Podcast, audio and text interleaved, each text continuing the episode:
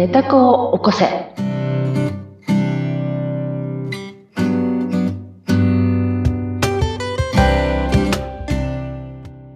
皆様こんにちは。寝た子を起こせの秀香です。今日は行ってみようかどうの巻を話します。はい、インタビュアーの水野ゆきです。今日は行ってみようかどう。はい。はいはいはい。ようかどうはお好きですか？えっと、ようかどうすごいね、お世話になってます。いろいろ、いろいろね、ご縁があるスーパーでしてですね、本当ええ話せば、127時間ぐらいある 刻みましたね。そうそうそうそうそう。127時間そ話せる。思い出の大好きなじゃあ伊藤洋華堂さ。そうんだね。ゆかどうの話。うん、みさちゃん、伊藤ゆかどうは？ご利用は？はい、あのー近くに実はあるんですよ。あるのねはい、同じ市の中にあるうん。で。す。なので、帰りによるというと伊藤洋華堂さん。ということですね。ねじゃあ私も、水沢ちゃんも、洋華堂にご縁があるということで、今日盛り上がって、洋華堂。洋華堂の話ということですが。そうなの、まあしたいと思います。うん宣伝するわけではなく、伊東洋華堂を巡るネタっ子が喜ぶ話なんですね。そうそうそうそうそうそうそう。うんあのー、伊藤洋華堂さんの話をじゃあちょっとしちゃう、すると、うんこのいつもね、常識を疑うっていうことを今、あのネタ子でやってるなって自分でいつも思ってるんですよね。うんうんその思い込みを外すっていうことを。はい。思い込みってのは自分の常識だから。うん思い込みを外し、本当のネタ子は何て思ってるかっていうのを自分で掘り下げていってることを実験していて、はい。で、その時にいつも思い出すのは、いつも常識を疑えっていうことをやってる伊藤洋華堂を思い出すんですね。うん。で、なぜかというと、私、伊藤洋華堂にご縁があった一つがですね、まあ、洋華堂の、あの、保険ショップにね、いたことがあるんです。ああ、はうん。い。で、あそこになぜ行ったかというと、私は、いあの、一社の、あの、まあ、外資系の保険会社に飛び込み営業からね、あの、うん。入ったんだけど、一社ではとても自分では太刀打ちできないと、まあ、勝手に思い込んでですね、うん。で、えーいろんな保険会社を扱えれば、えーうんうん私もお客様に満足いただけるのではないかと考え、うんそれには、まあ、50社ぐらいですね、勉強しなきゃいけないので、伊はい。東洋華堂さんが募集をしていたわけです。あの、店舗内の保険の、えー売り子さんを。うんそうすると、そこで勉強ができるわけですね。うんはい。お給料、定給をもらいながら。で、私1年間、ここがいいと思って、うんまあ近所の伊東洋華堂で1年修行したわけです。50社を学ぶために。うんうんあそれで、あの、洋華堂さんには大変お世話になったわけですね。うんまあ、基本給をもらいながら、別に売ろうが売らまいが、そのお店に出てればお給料をもらいながら、私、の、まあ、目標は、50社の保険会社の、あの、勉強ということですね。うんうんで、その後、まあ、転職していくわけですけれども、で、その時に伊東洋華堂さんがやってたことを学ぶわけですね。うんえっ、と、私たちはずっと思ってたわけです。私が思ってたんだけど、うんお客様は価格安ければ喜ぶと思っていた。うんうんみのちゃん、イエスはのどっちですか？価格が安ければ喜ぶと思ってます。うん。だけど、うんえっと、伊藤さんはそう思ってなかった。え？うん。なぜかというと、うんその前にダイエーっていう大きいスーパーがね、ダメになった時に、価格競争でダメになっていったわけですね。うんそういうのを見見てらしたし、うん見てらした。で、だから、価格競争に巻き込まれないっていうスタンスを貫いてるわけです。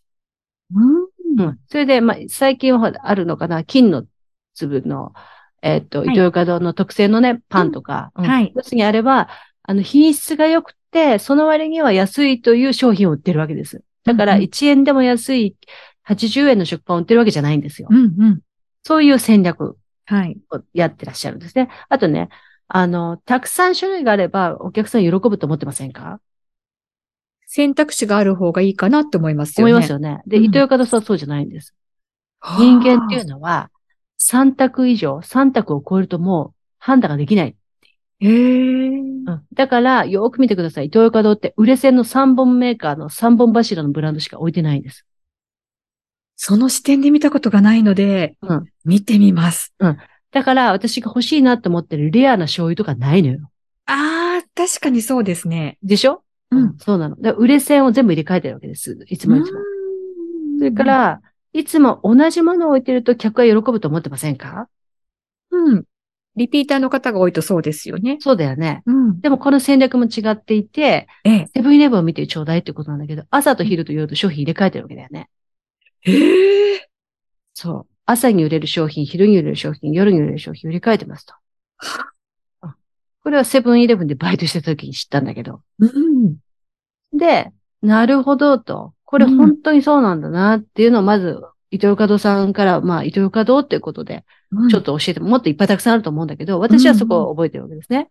うん、で、すごいなと思っていて、で、伊藤洋華堂さんを見てて、ああ、そうなんだ思ってたにもかかわらず、私はその保険の営業の仕事をしているときに、うんえーお客様は保険は安ければ安いほど喜ぶと思ってたわけ。っうんうん。保険料安い方がいいですよね。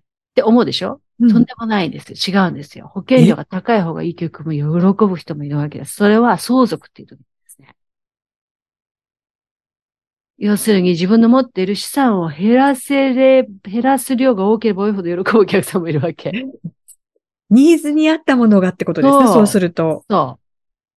だから思い込みってそうやってどんどん違うんですね、本当は。うん。で、その保険の相続の例が一番わかりやすいので今お伝えしたんだけど、うん。それから、あの、会社のコンサルとかをね、ちょっとやらせていただいてると、あの、社長っていうのは税金を安くすればするほど喜ぶと思ってたわけ。うんうん。うん、うん。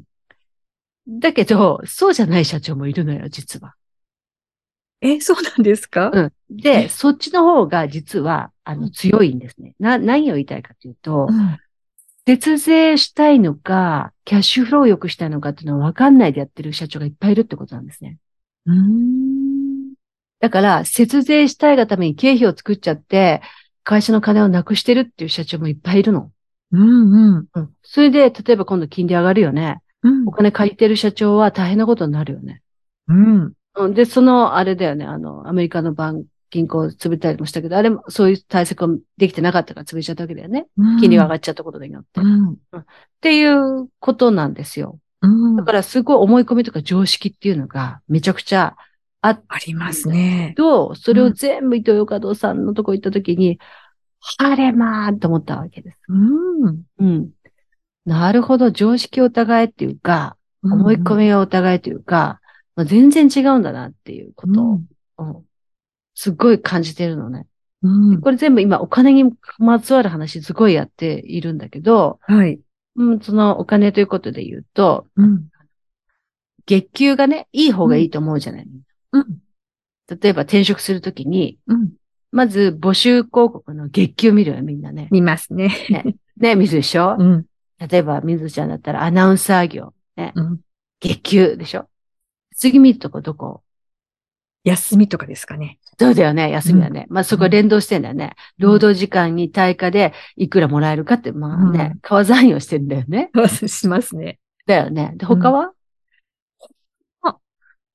通勤距離だったりとか、そうだね場所だね条件ですよね。いろんな条件が今度は入ってきますよね。いろんな条件とは、場所の他にはどんなこと？っ場所の他に何が、ていう感じだよね。うん。で、これね、あのね、月給を高く見せるっていうのをやるって、私その採用もちょっと、あのう、んサポートするんだけど、うん月給を高く見せる人っていうのは、言い方悪いけど、長期契約を見込んだ社員の募集のやり方ではないんですよ。うん。うん。今だけ良ければいいみたいな。そうそうそうそうそう。だから、目先良くて来てくれる、パッと手伝ってくれる人を募集するにはいいんだけど、うんうんうん。あ、の、本当は会社っていうのはずっと継続事業だから、うん。ずっとずっと利益を上げ続けて、この金利が上がってってもう、ん賃金が上がってっても、利益をずっと担保していかなきゃいけないわけだよね。うんうん。で、それをやるにはどうしたらいいかというと、人材が必要で、優秀な人材が利益を生み出してくれる人を雇わなきゃいけないわけですよね。うん。で、そういう人はどうやって取るかって言ったら、長期計画で、賞与や福利厚生を見せて、うんうん、これは、福利厚生っていうさっきのお金、あの、ビールのと一緒、ラウンジと一緒。うん。お金じゃなくてビールを、ビールをただ飲みさせるってやつだね。振り込せ大事ですね。そう、そういうことをやってるわけだよね。うん退職金を作る。それから、福利厚生で他にもいろいろあるよね。あの、うん保険に入らせてあげてるとか、うんうん。あの、賞与の、あの、査定評価をいっぱいやるとか、うん。あとは労働条件を変えるためのレビューをやってるとか、うん。うんそういうところで取ろうとするわけですよ。うん。だから、そういうのも聞いたらうんってわかるけど、実際の行動としては、なんだっけ？って。そう、なっちゃうでしょ？うん。っていうことがいっぱいあって、うんでそれを教えてくれたのが、その伊藤洋華堂さんだったうん。の。で、この間ね、伊藤洋華堂さんの、あ、まあ、あの、伊藤正俊名誉会長がですね、正俊名誉会長が、うん、えー、お亡くなりになったということでうんニュースで出ました。98歳、うん。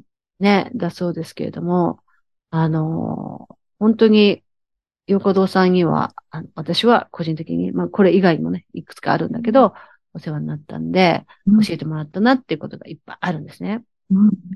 で、常識を疑う伊藤洋華堂っていうことで話を始めたんだけど、今日のね、テーマはですね、何かというとね、お金、商品単価、うん。商品サービスの単価。はい。これを変えると、お客様も変わるってこと。うん。うん、今、結果から先言いました。戻しますね。ええ。伊東洋華堂の戦略は、さっき言った、1パックの卵をね、200円で売らないで100円で売ること、これをしようとしてないんですね。うん。うん、してない。してない。してない。うん。に、ね、150円の食パンを100円で売ろうとすることはしてない。しないですね。あんまりね。しないのないですね。うんないの。それで、金の食パンっていくらかな ?300 いくらすると思うんだけど。そうですね。二金とかでもなんか売ってますもんね。ね、200結構高いよね。うん。だけど、すごく美味しくって、うん、スーパーで買えうん。ちゃいて、ます。ね、買っちゃうでしょ？うん。で要するに品質のいいものを、高付加価値のものを売るっていうことをやってるわけだよね。うん。うん。そうすると、お客様が変わるわけです。うん。うん。同じ価値値観の人しか来ないってこととですね。。来ないいってことなんです。そう。1円でも安いものを求めてるお客さんは、洋華堂には来ないんです。そうですね。で、私、あの、個人のファイナンシャルプランニングをやったときに、うん。お金をよく、とにかく安くさせるためにね、うん。あの、いろんなスーパー行かないっていう方式も教えてたことがあって、うん。私の場合は洋華堂だったのね。うん。洋華堂のカードに洋華堂7個紐付けて、カード紐付けてって全部ポイント食べて、全部そこでやるってことね。うん。そしたら悩まない。ううんん。あれ1円2円に悩まない。時間の短縮になるよねとか。はい。あとは、ほら、持って、送ってくれるわけで、ただでね。うん家まで。とかね、そういうこともすごく多様化していくわけ。で悩まないってことは無駄なものを買わないってことなんだよ。はい。うん。っていうことを、うん、すごく言ってたの。で、自分も子育て二人大変だったし、働いてたし、それ、そういう管理をしてたわけです。うん。うん。だから、伊東横堂を使ってたのすごくいっぱい。うん。うん。で、でも、うんと、じゃあ、これが例えば、まあね、老年になって、うん。年金暮らしになった時に、うん。1円でも安いスーパーっていう風な価値観に変わった時は、違うことを考えなきゃいけないよね。うん。うん。うん。っていうことだよね。うん。もしかしたら、近所の、あの、八百屋を作っ、や野菜を作っている人のところの、行って買うっていうことを、多分するだろうなって思うわけ。時間があるから。うん。っていうような、ようなことで、お客さんが変わるんだよね。うん。うん。っていうことは、伊東洋華堂さんは、こういうお客さんが変わることをもちろん当然分かっていて、もうターゲティングしてお客さんを囲い込んで、そういうお客さんだけでいいよってやってるんだよ。うん。やってるんだと。見えたわけです。うん。そう。それで自分たちも一緒なんだよね。うん。うん。自分たちも一緒。その疑うってことなんですよ。うん。うん。なんか、自分たちが、うん。私たちが、あの、思い込んでいる常識的なことを、ね、あの、一度捨てなきゃいけない時があると。うん。うん。でもちろん私みたいに転職を繰り返して、その会社の方針が変わったら、ガラッと変わって、あそうなんだって学べることもあるけど、うんそんなに転職がない人はそんなないじゃない？うん。うん。じゃない？だけど、自分のネタ校実験をやってる時にいつも思うのは、常識を疑い、思い込みを外せだから、うんこれ、一度、これが正しいだろうなって学んだことを一度、クエスチョン、疑う？うん。ことが、すごく必要だなって思い出してきてるんですよ。だから今までずっと寝だこでこうやってやったらいいよ、こうやったらいいよってずっと言ってんだけど、これもしかしたら、あと3年したら違うかもしれないなと思ってやってんの。うんどんどんなんかアップデートしていく必要があるそうそうそうそうそうそうそう。はと思って、もっとやり方、いいもやり方があるかもしれないし、もっと違う、あれがあるかもしれないと思ってるんですよね。うん。で、年取ってくると、硬くなるじゃない、私たち。頑固でしょ。心も体もそうなります。両方、そう。体もね、硬いよね。そう。両方柔軟にしないと。そうそう。で、柔軟にしようと思っても柔軟にならないじゃない？うん。でね、なんかこの間ね、英語の先生にね、いいよ、いい単語を教えてもらったの。うんうん。あと、unlearn っていう単語を教えてもらったの。un っていうのは un に UN learn。うん。だから学んだことをなしにする。これ、まあ、初心に帰るっていう訳すのか、まあ、いろいろな訳し方があるんだろうと思うけど、一度学んだことをなしにするっていうことを繰り返す。うん。うん。英語学習でもこれがすごい大事だって言われたの。あ、そうなんだと思って。混乱しますね。そう。マジって。うん。で、それはどうしてですかって質問したの。うん。うん。伊藤洋華堂のことをその時思い出せなくて。ええ。まあ、英語のね、単語だったから分かんなかったんだけど、うん。そしたら、その方が早道ですっていうの。うん。そこに囚われてて進めない人がなんと多いことかって言ったの、先生が。へえ。あ、そうなの？って。あ、そう、その方が早くて楽ですよってどっち選びますか？って言われたの。まあほら、その、フィリピンの人だからさ、うん。その言葉はすごい端的だよね。どっちやりますか？って。どっちやります？どっちがあなたは好きですか？って。うん。うん。そうかーって思っうん。たんだよね。これと同じ話だなと思ってたんですよ。うん。うん。の常識を疑うっていう。うんで、なんか、ずっと話しててさ、今回もなんだけど、ああ言えばこういう、こう言えばああ言うってずっと私やってんのね。やってるでしょ？うん。そう、今ね、すごい、もうすごい笑ってるけどさ、うんみなちゃん向こうで。やってるでしょ？ええ。うんやってるよね。さっきああ言ったじゃんっていうのを覆してるでしょ？うんうんうんうん。で、で、でも、も、目的は、何かって自分のことを分かるためのことなんで、うんその辺は容赦してほしいですよ。うん。で、それを一番最短で見つけられる方法を実験してるんで、ずっと。うんだから、、アンラーンっていうのをやれって言われたら、分かったってうんいうのを受け入れなきゃいけないと思うわけ。ううん。ん。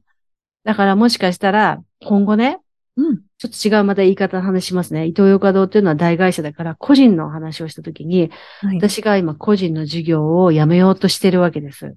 個人授業をやめようとしてる。うん。個人授業をやった方がお金が儲かると思って始めたんです。うん。サラリーマンやるより。うん。結果十何年ずっとやってましたけれども、うん分かったことは、うん。お金の巡りはめちゃくちゃ良くなりますよ。だからはい儲かって気になってる。うん。うん。めちゃくちゃお金がいっぱい動くから。うん。でも手残りはとか、達成感はとか、責任はとか、いろいろ考えると、うん。え、こんなにやってんのにこれだけっていうさ、うん。っていう感じなんだよね、私の力では。うん。これも、だから常識を疑うところだなっていう、うん。いう今、立ち位置にいます。うん。ああ、起業すれば儲かるっていうのは、まあ、そうでもないな。人を雇って、人の税金払って、会社の税金払って、ね？で、その責任を忘れて、うん。ああ、さっきの、昨日、前回の話じゃないけど、キャッシュフローをしなきゃいけないのにね、よくしなきゃいけないのに、うん。ああ、経費があってよかったなって納税の時は思ってないかなって。いや、思ってましたよ。違うからって。うん。うん。っていうようなことをですね、この一東洋華堂の巻でわ話したいなと思ったんですね。うん。皆さんは、そういう商品の価格っていうことに、自分が買う場合、それから自分が提供する場合、考えたときに、すごい価格設定って大事じゃないですか。うん。稼ぐときも、月給もらうときも、うん。すごい大事だけど、常識的なことを、一旦ちょっとこう、待てよって。うん。立ち止まれますかっていう。そういう巻きになりました、今日は。常識をこう破っていくとか、常識に疑問を持つっていうところがまず難しい気もしますけど、うんうん。なんかもう常識が定番で入っちゃってるので、うんうん。あえてこう、え、それって本当に常識なのって思えるところが、まずは大事ですよね。あ、そうね。うん。そう当。たり前って思っちゃうものが当たり前にあると流れてっちゃいますもんね、日常でだーっと。流れていくでしょだから、ちょっと待てっていうところを、やっぱり捕まえていくっていうのがそ大事になってきますが、でもきっと何か、あの、サインが来るんでしょうね。う。うん、もやっとか、うんいや、ないかもしれないんだけど、これお金がすごいわかりやすいんですよ。お金。うん。全部今お金の話をしていて、うんうん。お金の、お金が安ければみんな何でもいいって思ってるっていうところがミソなのね。うん、違うよっていう話を今ずっとしてて、うん。そうですね。うんそうそうそうそう。うんうん全然違うからっていう、うん。うん。じゃあお金がいっぱいあれば儲かってたのかってそれも違うよって話をしていて、そうそうそうそう。そうなんですよ。だから自分のモチベーションとか自分の価値観と動いてるお金が、ちゃんとこう、バランスが良ければ、それが、例えば安いものであってもいいし、うん高くても大丈夫なんだけど、うん。ちゃんとバランスがね、取れてますか？そこでネタ子ちゃんが納得してますか？っそう。ていうところですかね。そう。常識とネタ子違うってこうんと。うん。だから、あれなんかこれ、やってても達成感がないとか、はいやりがいないんじゃないかとか、いや、安いけどあんま良くないねとか、うんうんうん。そういうところがこう動いた時がじゃあ、ポイントポイントですでね。すかね。ポイントね。ポポイントですね。なんかすごく節約してるのに全然お金貯まんないっていうような時がチャンス。あります。チャンス、それがチャンス。うん。うん。で、だいたい自分を罰したりとかするんだけど、そうじゃなくて、うんうんそうじゃなくて考え方をちょっと見直すというか、常識を疑う。自分のその、思ってることが本当に自分はそう思ってるかなっていうこと。うん。そこ、そこがポイントになってくるんじゃないかなと思うんですね。なるほど。うん。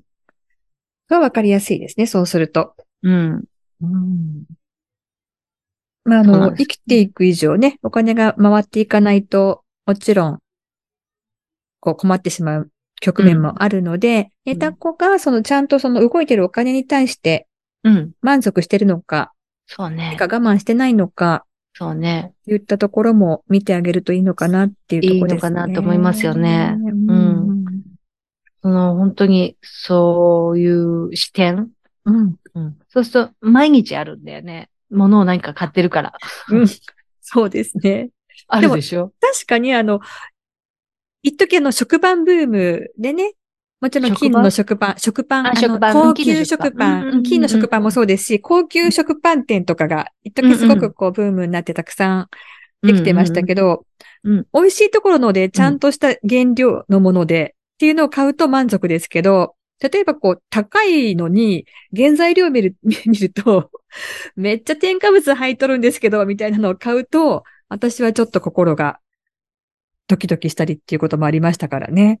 うん。なので、まあそういったこの対価というか、自分の心の中で何を価値に持ってるかっていうのに気づいていくのも大事なのかなっていうふうに聞いてましたが。ね、お金のところが本当わかりやすいと思いますね。自分のその価値観、ネタ子、うん本心、恐れ？ああ、恐れ、うんはい。恐れにリンクしてる？うんなんかこのもの買ったらお金がなくなるっていう恐れ？うん、うん。うんうん。あったかいものを買ったらいけないという恐れ。それはお金がなくなるからとという恐れ。うん。すごいその恐れにリンクしてるんだけど、うん。私の場合はね、そういう恐れがすごくいっぱいあって、今もゼロじゃないんですよ。ええ。うん、いっぱいあるんだけど、その、恐恐れの中の、恐れが出てきたときはチャンスで、うん。じゃあ、ネタ子はどうしたいですかってことですよね。うん。そう。そうなの。なんかね毎日毎日実験なんですよ。本当ですね。そうなの。買い物するシーンでも実験があるうん。っていうところですね。うん、そうなんでやっぱりその、行ったお店がどういうことをベースに展開してるかっていうところを見ると、またそれは一つ見方が面白いですよね。ああ、面白いでしょ？うんうん私もちょっとまた伊東洋華堂さんに行くときに商品のラインナップを見てみたりとかね。見てみてください、ぜうんひ。まあ、伊そのところ東洋華堂ね、今大変だけど、うん。そうですね。伊東洋華堂がね、まうんあ、なくならないようにしてほしいけどね。うん はい。ということで、今回はですね、常識を疑う伊東洋華堂さんからネタ子がいろいろと感じているという、そんなお話を。伺ってきました。さて、秀香さんにアクセスするにはどうしたらいいでしょうか？この、えっ、と、伊東洋華堂の巻のあらすじを書いている文章があるんですけど、はいこの文章の最後に URL を貼ります。はい URL はアンケートの URL なので、そこをクリックしていただきますと、えっ、と、アンケートフォームに飛べますので、ぜひぜひ皆さんのご意見、それから人体実験結はい。人体実験結果果でも、もですね。あの、結構なので、うん、教えていただければと思います。お待ちしております。はい。ということで、ひでかさん、今回もどうもありがとうございました。ありがとうございました。また、ね、よろしくお願いします。